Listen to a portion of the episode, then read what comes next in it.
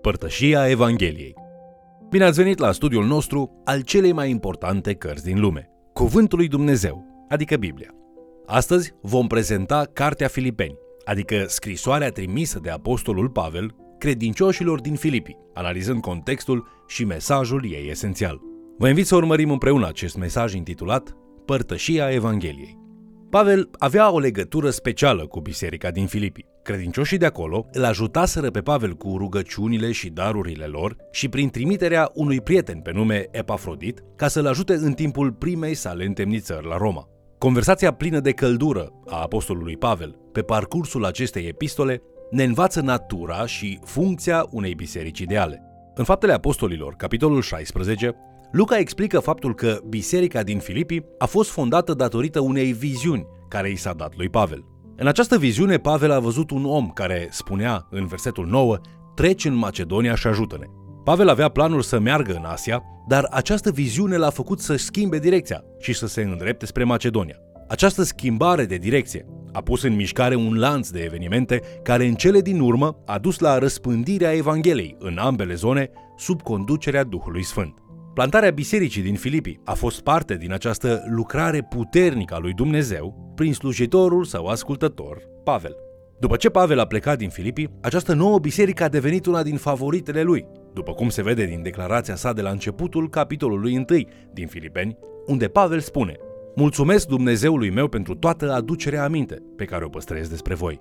În toate rugăciunile mele mă rog pentru voi toți cu bucurie, pentru partea pe care o luați la Evanghelie, din cea din tâi zi până acum. Sunt încredințat că acela care a început în voi această bună lucrare o va isprăvi până în ziua lui Isus Hristos. Este drept să gândesc astfel despre voi toți, fiindcă vă port în inima mea, întrucât, atât în lanțurile mele, cât și în apărarea și întărirea Evangheliei, voi sunteți toți părtași acelui har. Cuvântul care descrie cel mai bine legătura dintre Pavel și biserica din Filipii este koinonia, care înseamnă părtășie sau participare. Acest fel de părtășie nu are de-a face doar cu adunarea împreună. Este o părtășie activă în care oamenii se îngrijesc unii de alții și iau parte unii cu alții. Această coinonia este ceea ce face adunările din Filipii un model pentru bisericile de pretutindeni. Aceasta este o reprezentare a unei comunități adevărate și roditoare.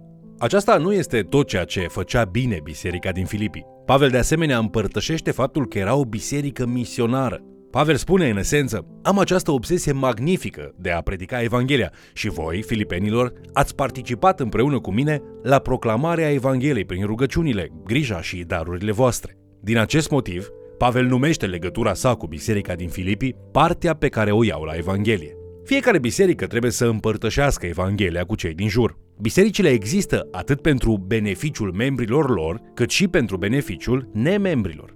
Cei ce nu sunt membri sunt oameni din afară care nu-L cunosc încă pe Hristos. Unul din scopurile principale ale bisericii este să trăiască marea trimitere, împărtășind vestea bună a Evangheliei cu lumea pierdută. Dar trebuie de asemenea să ne aducem aminte că biserica există și pentru a sluji membrilor ei într-o comunitate plină de semnificație. Biserica nu trebuie să-și neglijeze niciodată scopul, aș pregăti membrii să atingă lumea care este încă pierdută în întuneric. Scrisoarea lui Pavel către filipeni este ca și o scrisoare de dragoste sau o scrisoare de mulțumire din inimă. El este mulțumitor nu doar pentru rugăciunile lor, ci și pentru dărnicia lor jertfitoare. În Filipeni, capitolul 4, versetele 15 la 16, el scrie Știți voi înșivă, filipenilor, că la începutul Evangheliei, când am plecat din Macedonia, nicio biserică n-a avut legătură cu mine în ceea ce privește darea și primirea, afară de voi. Căci mi-ați trimis în Tesalonic odată și chiar de două ori ceva pentru nevoile mele. Pavel poate conta pe biserica din Filipii ca și baza lui de sprijin, care nu doar s-a îngrijit de nevoile lui când a fost în Filipii, ci a slujit și ca misionară în zonele care nu îl puteau sprijini financiar. Cel mai recent dar din partea lor, pe când el era în temniță, a fost folositor, iar el știe că jertfa lor va fi răsplătită de Dumnezeu. De aceea, el continuă în Filipeni, capitolul 4, versetele 17 la 18. Nu că umblu după daruri, din potrivă, umblu după câștigul care prisosește în folosul vostru. Am de toate și sunt în belșug. Sunt bogat de când am primit, prin Epafrodit, ce mi-ați trimis. Un miros de bună mireasmă, o jertfă bine primită și plăcută lui Dumnezeu. Pavel este atent să nu ia bani de la oricine. De exemplu, el nu caută sprijin de la corinteni sau de la efeseni, căci nu crede că sunt de ajuns de maturi pentru a dărui în spiritul corect sau cu intenția corectă. El vrea de asemenea să evite a fi acuzat că face ceea ce face pentru a lua de la cei vulnerabili. El vrea să înlăture orice sămânță de îndoială cu privire la motivele reale pentru lucrarea sa.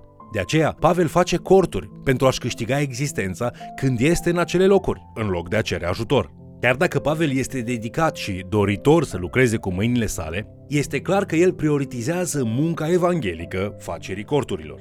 Biserica din Filipii face posibil ca Pavel să renunțe la o parte din munca la facerea corturilor pentru a petrece mai mult timp călătorind ca misionar.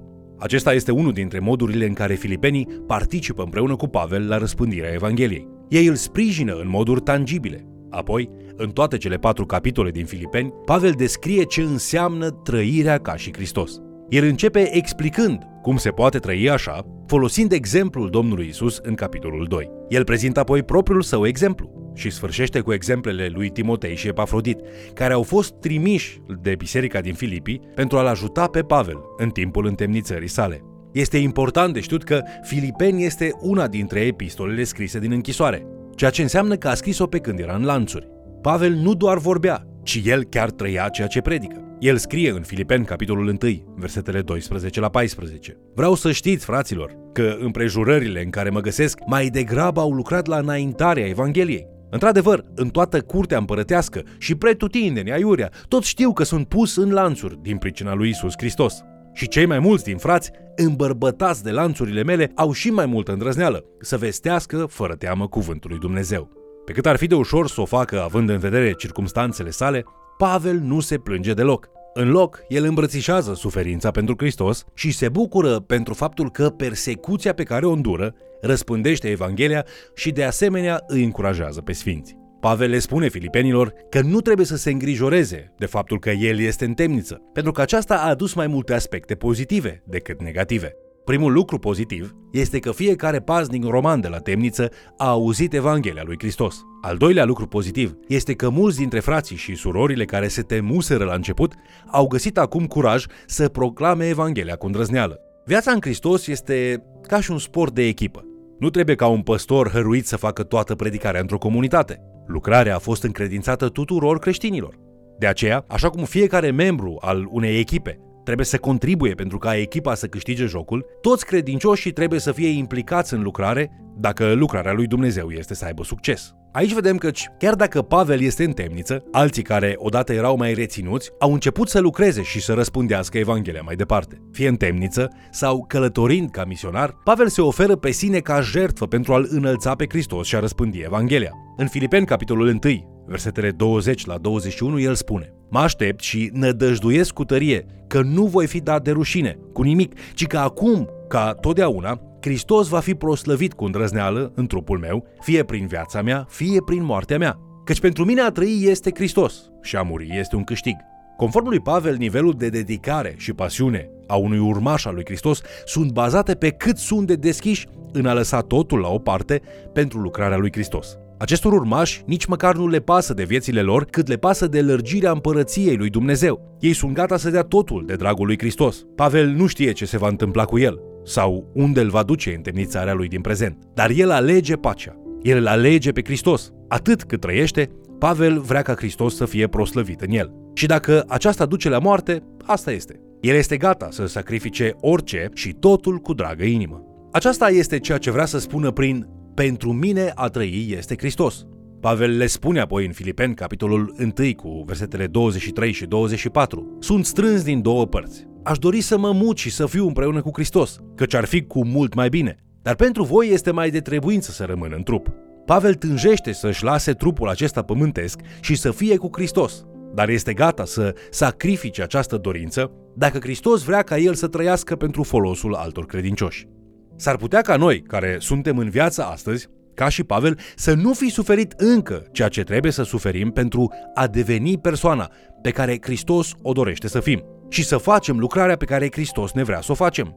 Apoi Pavel scrie o descriere frumoasă a bisericii din Filipeni în capitolul 1 cu versetul 27, unde spune numai purtați-vă într-un chip vrednic de Evanghelia lui Hristos, pentru ca, fie că voi veni să vă văd, fie că voi rămâne departe de voi, să aud despre voi că rămâneți tare în același duh și că luptați cu un suflet pentru credința Evangheliei. Aceasta este viziunea lui Pavel pentru o biserică ideală. Pavel spune în esență, asta vreau să aud despre voi. Vreau să aud că fiecare dintre voi este un urmaș al lui Hristos. Fiecare dintre voi este ca și Hristos și toți interacționați unii cu alții într-un mod hristic, așa încât lumea care vă observă să creadă în Evanghelie. Acesta este modelul meu pentru o biserică ideală. Pavel dorește ca dragostea din biserică să-i atragă pe cei din afară să creadă Evanghelia lui Isus.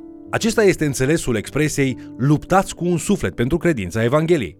Am văzut cum biserica din Filipii îl iubește pe apostolul Pavel și se îngrijește de el. Ei participă la lucrarea lui Pavel prin rugăciunile și darurile lor. Sunt o biserică focalizată pe misiune. Poți spune asta despre biserica din care faci tu parte? Poți spune că fiecare persoană din biserica ta este un adevărat urmaș al lui Hristos? Că devin din ce în ce mai mult asemănător lui Hristos? Se luptă cu un suflet pentru credința Evangheliei? Trăiește fiecare urmaș o viață demnă de Evanghelia pe care o propovăduiește? Dacă poți răspunde da la toate aceste întrebări, atunci biserica din care faci parte este una pe care Pavel ar descrie-o ca și ideală. În încheiere, continuă să studiezi acest model și cum îți poți face parte a înzidirea unei biserici a cărei mărturie răspândește Evanghelia celor din jur. Poți face aceasta prin a te lupta să fii ca și Hristos, iubindu-i pe ceilalți credincioși și jertfindu-te pe tine, așa cum au făcut-o atât Hristos cât și Pavel, pentru a-i aduce pe alții într-o relație frumoasă și personală cu Dumnezeu. Vă mulțumesc pentru că ați fost alături de noi studiind Cuvântul lui Dumnezeu. De-a lungul Scripturii suntem încurajați să predicăm Evanghelia în cuvânt și în fapte. De asemenea, spunem că acțiunile vorbesc mai tare decât cuvintele. Un sfânt a spus odată, predicați Evanghelia, iar dacă este necesar, folosiți și cuvinte.